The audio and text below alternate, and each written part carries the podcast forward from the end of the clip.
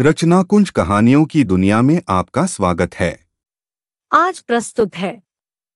Doctor Krishnakant Srivastava की कविता। पिता। तुम और मैं पति पत्नी थे।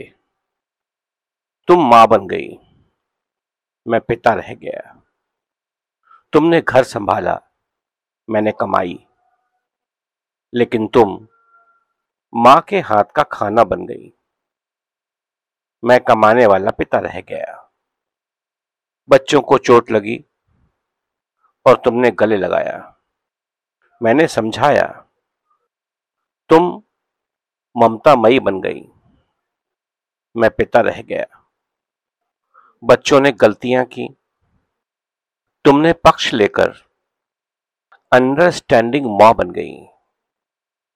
और मैं पापा नहीं समझते। वाला पिता रह गया। पापा नाराज़ होंगे, ये कहकर तुम बच्चों की बेस्ट फ्रेंड बन गई और मैं गुस्सा करने वाला पिता रह गया। तुम्हारे आंसुओं में माँ का प्यार और मेरे छुपे हुए आंसुओं में मैं निष्ठुर पिता रह गया। तुम चंद्रमा की तरह शीतल बनती गई। और पता नहीं कब मैं सूर्य की अग्नि सा पिता रह गया। तुम धरती माँ, भारत माँ और मदर नेचर बनती गई और मैं जीवन को आरंभ करने का दायित्व लिए सिर्फ़ एक पिता रह गया।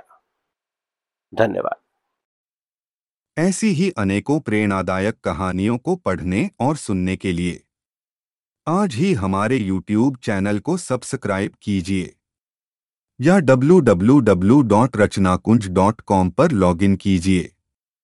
धन्यवाद।